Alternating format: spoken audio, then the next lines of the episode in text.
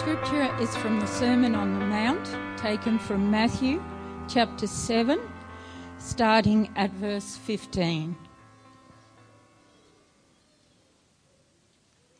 Watch out for false prophets.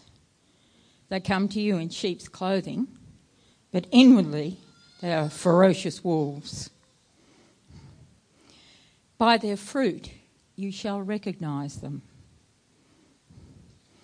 Do people pick grapes from thorn bushes or figs from thistles? Likewise, every good tree bears good fruit, but a bad tree bears bad fruit. A good tree cannot bear bad fruit, and a bad tree cannot bear good fruit. Every tree that does not bear good fruit is cut down and thrown into the fire. Thus, by their fruit, you will recognize them. Not everyone who says to me, Lord, Lord, will enter the kingdom of heaven, but only he who does the will of my Father who is in heaven. Many will say to me on that day, Lord, Lord, did we not prophesy in your name? In your name drive out demons and perform many miracles? Then I will say to them plainly, I never knew you. Away from me, you evildoers.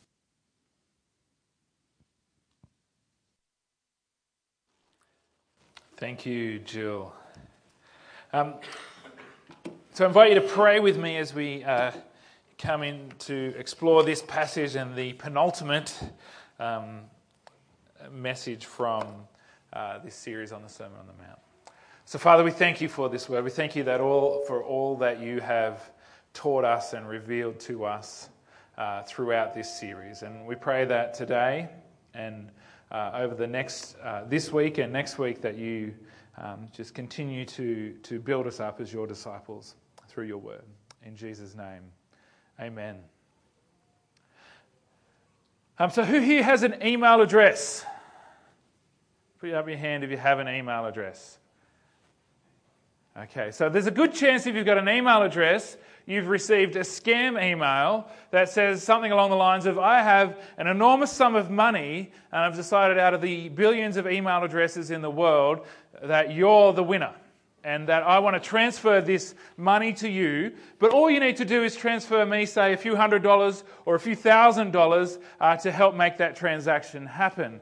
Uh, and so here's the bank t- details to do that. Um, so, so there's a good chance that most of us received a scam email like that. Uh, or another scam email that pretends to be from a bank.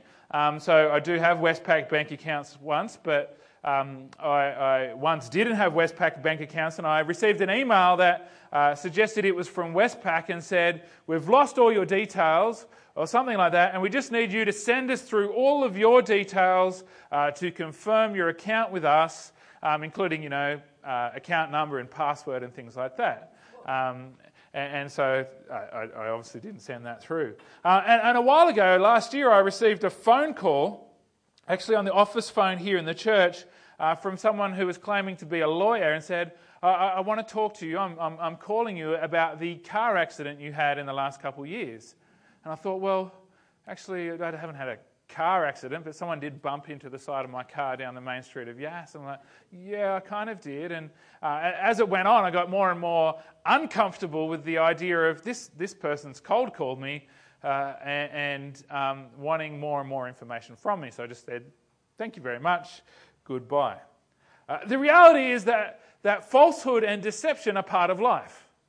If you've got an email address, if you've got a phone, or if you've met people in your life, there's a good chance that you've come across some level of falsehood or even intentional deception. And so, what do we need to identify a, a deception or, or a scam? What do we need? Discernment, exactly. Uh, and so we, we talked a couple of weeks ago about how judgmentalism, that critical negative spirit, is incompatible with God's kingdom. Judgmentalism is incompatible with God's kingdom, yet discernment is required. And so at the end of that passage, Jesus said, You know, you don't throw pearls to swine um, because they'll just trample them under your foot. He's saying that, that you're not meant to be judgmental, but you are meant to be discerning. And, so in today's passage, Jesus teaches his disciples to be non judgmental yet discerning. And so today he focuses on two key areas of discernment discerning prophets or or to broaden out that term, teachers and leaders, those who would seek to speak for God, and discerning ourselves. Discerning prophets and discerning ourselves. So, first, Jesus speaks about discerning prophets. And in verse 15, he says, Watch out for false prophets. They come to you in sheep's clothing, i.e., wool but inwardly they are ferocious wolves. And so false prophets come in dressed as a member of the flock, looking like they belong in the flock, but inwardly they are ferocious wolves. And so Jesus says, Watch out for false prophets. And as I've said, these are, these are leaders in the church. These are leaders who, who seek to speak for God. And as I said, we can broaden out the term in a sense of teachers, uh, uh, pastors. Um, the, the, word prophets really means those who, who are messengers of God. And so Jesus says, be on the lookout for false prophets. And as, as we've read, he says that they are those that come as wolves in sheep's clothing. And so, what that means is that the outward appearance, what they look like, is not how we judge a false prophet. We can't see someone walk through the door and go, oh, that's a false prophet. They don't come dressed as wolves, they come dressed as everybody else, looking like a member of the flock. And, and so Jesus is warning his disciples just like there's email scams, there's falsehood and deception in your emails, there's falsehood and deception in phone calls, uh, there's falsehood and deception in life. Jesus is saying the realm of faith is not immune to falsehood and deception. There will be false prophets, teachers, and leaders. So look out. Wolves in sheep's clothing. He's also saying by that that, that not everything that looks good is the truth. Not everything that's comfortable and nice is the truth. And so then Jesus goes on in the, in the next verses, in 16 to 20, to talk about well, how do you identify them? If you can't identify a false prophet, leader, teacher by their outward appearance, then, then how do we identify them if we're to be on the lookout? And so Jesus says, by their fruit you will recognize them. Do people pick grapes from thorn bushes or figs from thistles? Likewise, every good tree bears good fruit, but every bad tree bears bad fruit. A good tree cannot bear good fruit, sorry, bad fruit. A good tree cannot bear bad fruit, and a bad tree cannot bear good fruit. Every tree that does not bear good fruit is cut down and thrown into the fire. Thus, by your, their fruit you will recognize them. By their fruit you will recognize them. And, and so it's one of the fundamental principles of nature. Um, Neil's gone out to kids' church, I think, but Neil's the I forget the word for it, horticulturalist. Uh, and so he knows much more about trees than me, but he will tell you that an apple tree cannot bear oranges. And an orange tree cannot bear apples. It's one of the fundamental laws of nature that God has shaped that, that trees bear fruits according to their kind. It's also true that an unhealthy tree generally tends to produce less healthy and abundant fruit, and a, a, healthy tree tends to produce more healthy and abundant fruit. That there's, a, there's a, a nature to a tree that is in alignment with the kind of fruit that it produces. And so Jesus says a good tree will bear good fruit and a bad tree will bear bad fruit. And he talks about grapes and thorn bushes, figs and thistles. And so grapes and, and figs were kind of the staple fruit. Last week we talked about fish and bread. They were the staple food of, um, of Palestinian Jews at the time, and figs and grapes were the, the staple fruits of Palestinian Jews. And so Jesus is talking about fruits that were, were common to the people uh, that he was speaking to. And he said, You don't get grapes from a thorn bush, which is kind of common sense. But if you stand far enough back, though, the outward appearance of a thorn bush and like a not, I'm not thinking the, the well groomed vineyard type of, of grapes, but a, a fairly robustly wild grape plant, they don't look too dissimilar. They're both kind of scraggly and bushy and green. And so it's only by tasting the fruit, or at least getting close enough to see what kind of fruit is on the bush, be it a grape bush or a thorn bush, that you can actually discern well, this is a grape tree slash bush. It's by testing the fruit of a tree that you can ultimately identify what kind of tree it is. And I was thinking as, a, as I was looking at this passage during the week, I was thinking about thorn bushes, and we've got what you could probably describe in some level as a thorn bush out in the, the gully here. Um, it's actually a blackberry bush. But the thing about blackberry bushes is they actually produce quite a nice uh, fruit. Um, my wife Christy and I on, on Thursday went for a walk up and around and down to the river over the other side of the river and found some blackberry bushes there, and they had some nice fruit on them. And I was also thinking about how many ornamental pear trees there are in Yass that look really lovely, but they don't produce anything worth eating at all. Uh, and so I was thinking about this and I thought, well, not everything that's prickly, not everyone that's prickly is a false prophet, and not everything that looks good is bearing good fruit. And, so Jesus' message rings true. It's, it's by the fruit not by its appearance from a long way back, but by the fruit of something that you can test whether it is good or bad, whether it is true or false. The true test of a tree is not its outward appearance, but its fruit. And the true test of a prophet, a teacher, a leader, someone who seeks to guide others in faith is their fruit, not their outward appearance, not the way uh, in which they present themselves. And so, what kind of fruit is Jesus talking about here? He, he doesn't actually say, he says good fruit, but he doesn't actually say what specific kind of fruit that we should be looking for. His example of grapes and thorn bushes and figs and th- thistles suggests that there is a dramatic difference between the kind of fruit that a false prophet or teacher or leader and a true faithful prophet, teacher, and leader will produce. There's, there's, a, there's a dramatic difference. And so I, I, suggest that Jesus kind of on some level expected us to have a grasp of what kind of fruit he was talking about. But, but the questions we could ask is does it nourish people and build them up in their faith in Jesus? Does it lead people to be stronger in Jesus, the fruit of this prophet's ministry, or does it weaken their faith in Jesus? Is it consistent with God's revealed word to us in the scriptures? Does it bear the kind of fruit? Does it uh, have a taste to it, to keep the fruit metaphor, that's, that's consistent with what we taste of the fruit of Jesus in the scriptures. Uh, 1 Corinthians 14 talks about prophecy, and, and 12 and 13 as well, but 1 Corinthians 14 talks about prophecy, and it said it should be done in love. And it's for the strengthening, encouraging, and comforting of people. And so, if we're tasting the fruit of a prophet, we can kind of say, well, does this, does this taste like love? Does this strengthen me and others? Does it comfort me and others? Does it encourage me and others? And that doesn't always mean, as I said, it could be like a blackberry bush. Sometimes it's, it can be a little bit prickly, but the fruit of it is good.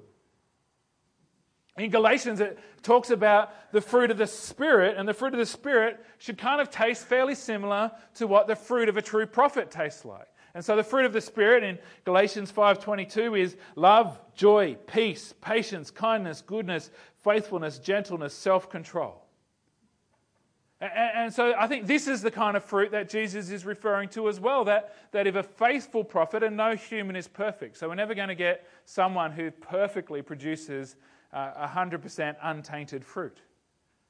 Just as every apple tree will have at least a few apples with a few blemishes on it, even though it's a good tree, every faithful teacher, leader, prophet will have a few blemishes on it. But, but we can ask, does it taste like the fruit of the Spirit? Does it taste like love? Does it taste like joy? Does it give me peace? Does it give me patience? Does it build up kindness? Does it build up goodness, faithfulness, gentleness, or self control? Or does it taste like the opposite of that?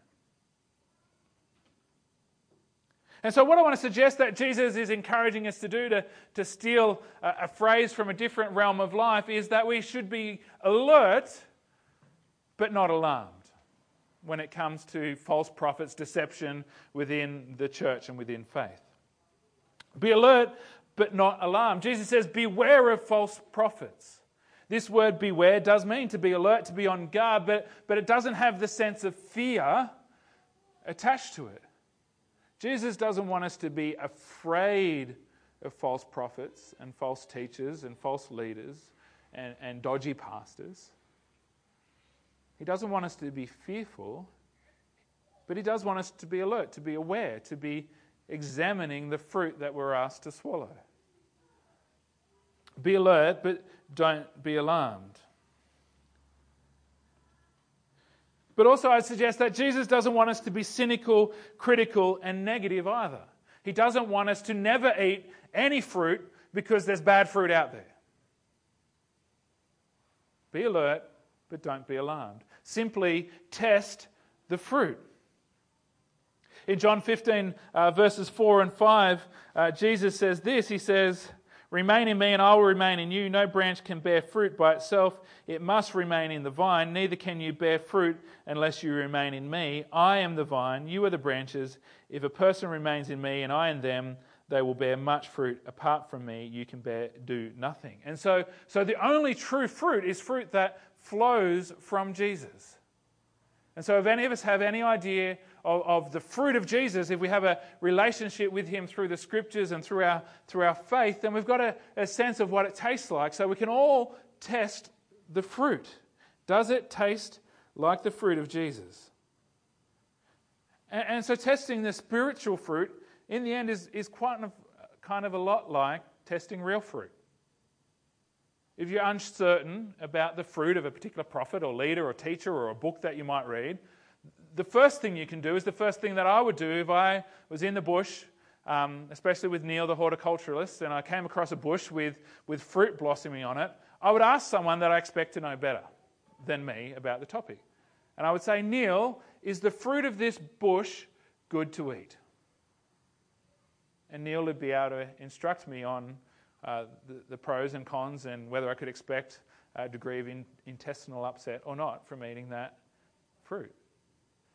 And so, testing spiritual fruit, if you're uncertain, I encourage you to do the same. Ask somebody who, who perhaps has journeyed in faith longer or, or may have tested that fruit before and, and ask someone, what's the fruit of that, that prophet, that leader, that teacher like?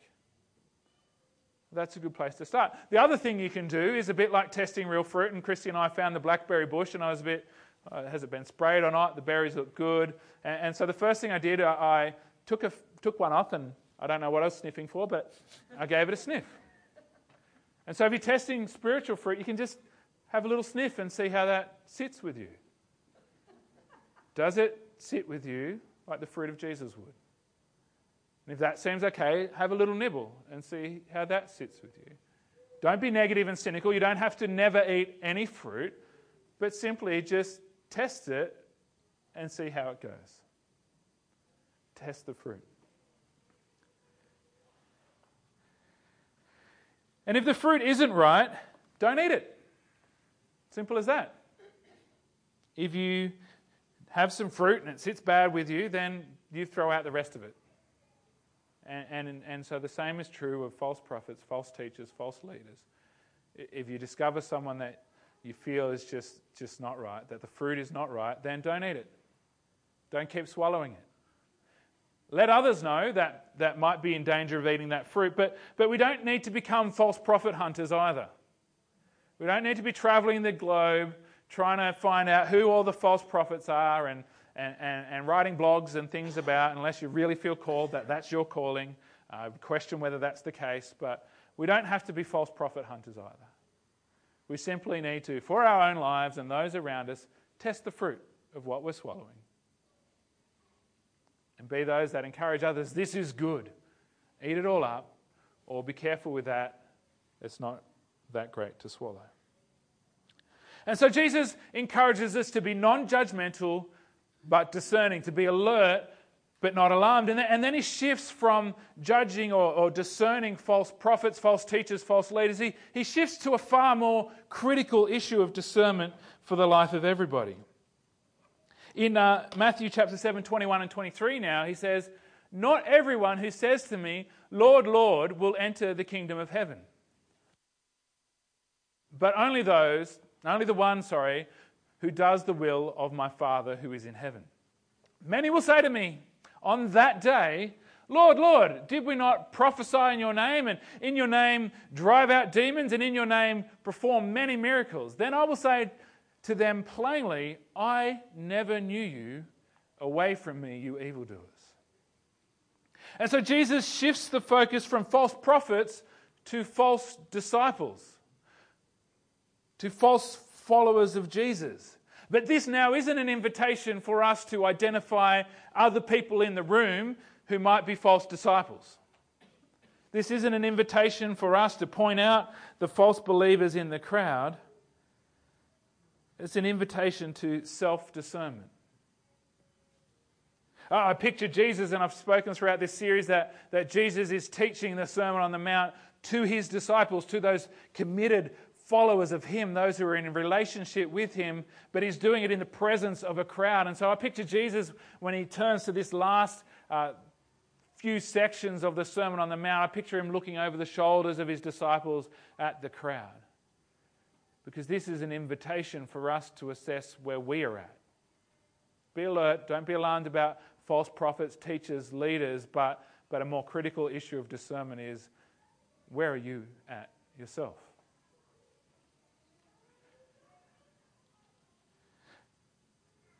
The critical question that Jesus encourages us to ask ourselves here is Is my own salvation secure? Is my own salvation secure? Jesus talks about that day. He says, On that day, many will come to me. And, so by that day, we're, we're talking about the day of the Lord. The scripture talks about it. It's also talked about the day of judgment. It's the day in which Jesus will judge the living and the dead, we're told. That, that all will rise who have passed, all who are uh, still living will be uh, caught up and brought up to Jesus, and Jesus will be the judge. He talks about it as the day that is coming. It's a day that we all need to reckon with in our future. And so on that day, Jesus says, uh, Many will come to me claiming to be disciples. Many will come to Jesus with the belief that their salvation should be secure. They come and say, Lord, Lord, did we not you know, cast out demons? Did we not prophesy in your name? Did we not perform many miracles in your name? And I want to say this morning that this isn't a warning against performing miracles. This is not a warning against the supernatural because in Matthew 10 1, Jesus instructed his followers to do exactly what these people are claiming to do. He says in Matthew 10:1, he called his 12 disciples to him and gave them authority to drive out evil spirits and to heal every disease and sickness. Elsewhere he says, uh, "Go into the world, cleanse lepers, heal the sick, cast out demons, raise the dead." And so so these people are claiming to have done what Jesus specifically instructed his disciples to do. And so the problem here is not that they performed miracles or engaged in, uh, or at least claimed to have engaged in supernatural miracle, uh, ministries. What's the problem? Why are these people cast aside? Jesus says, Because I never knew you. I never knew you. They're relying on their own works and not on a relationship with Jesus for their salvation. Their claim to salvation is based on what they believe or at least claim to have done in the name of Jesus. I think Jesus uh, intentionally uses this, I guess, more dramatic, more supernatural side of things because we might think, well, if you've done that, then, then surely you're a true believer. But, but Jesus says, I never knew you.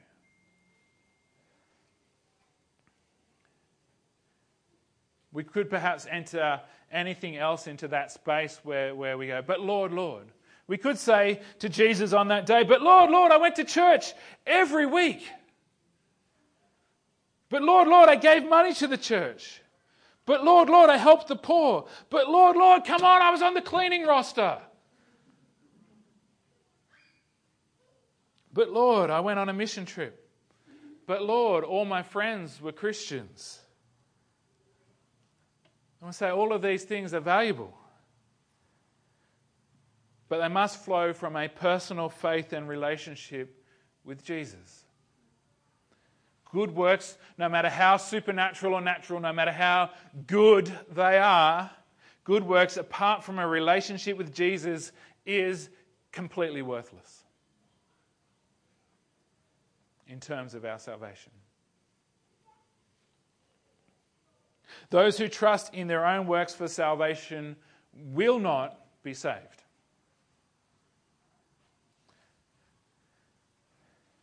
And so, once again, I think Jesus would have us be alert,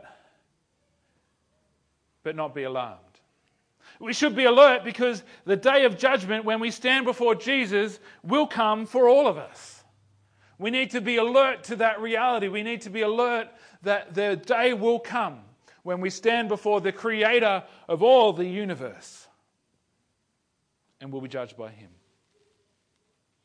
We need to be alert, but we don't need to be alarmed because we can be sure of our salvation today. We don't need to wait until that day. We can be sure of our salvation in this day. Jesus' words invite us to ask ourselves the most important question of discernment that we will ever reckon with Are you secure in your salvation? If your answer to that is anything other than yes, because of my personal faith and relationship with Jesus Christ, then let me encourage you to commit your life to Jesus today. You can be the best person in the world. You can have a list kilometers long of things that you could come before Jesus and say, But Lord, Lord, I did this and that and the other thing. Your list could be a mile long. But again, the words of Jesus in John 15, 4 and 5 say this Remain in me, and I will remain in you. No branch can bear fruit by itself.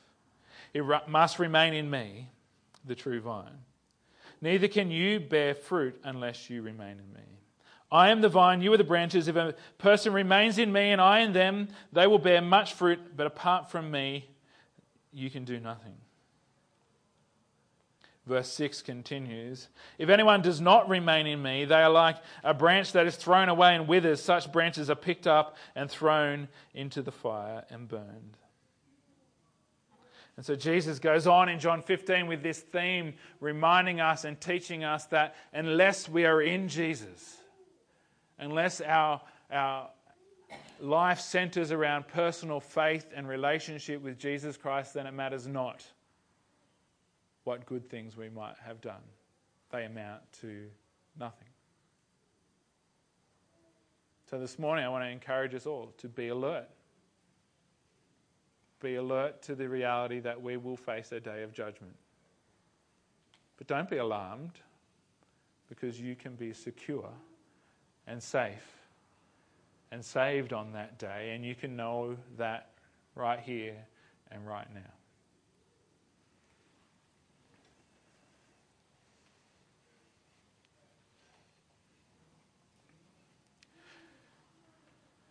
Jesus, as I said, I imagine him looking over the shoulder of his disciples who are gathered in close as he's teaching them, and I imagine him looking over their shoulders to the crowd,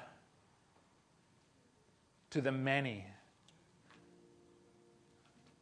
and urging them don't be one of those who were part of the crowd, who came, who gathered around Jesus, who whose friends were Christian, who were on the cleaning roster.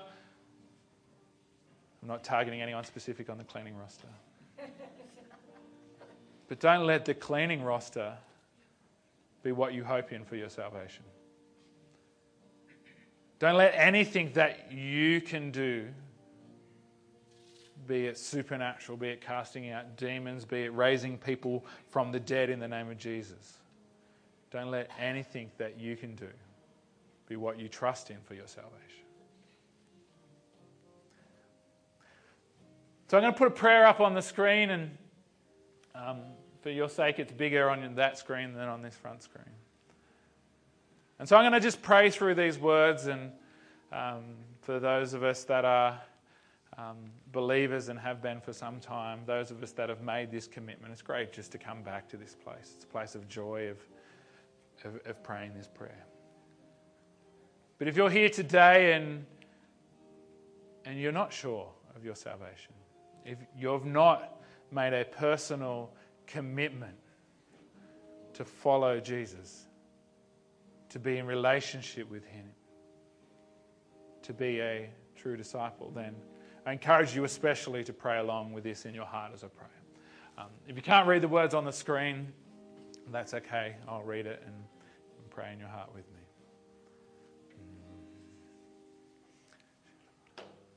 So, Lord Jesus, Lord Jesus Christ, I am sorry for the things that I have done wrong in my life.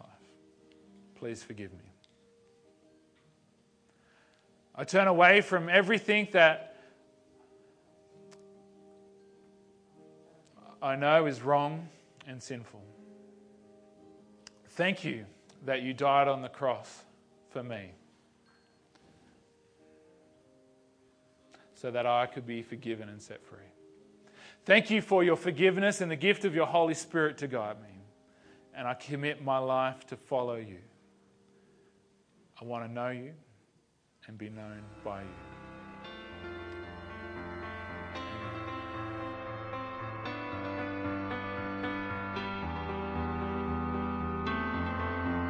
If you've been blessed and encouraged by this message, we'd love for you to become a part of the Yass Baptist family log on to ycbc.church to find out more.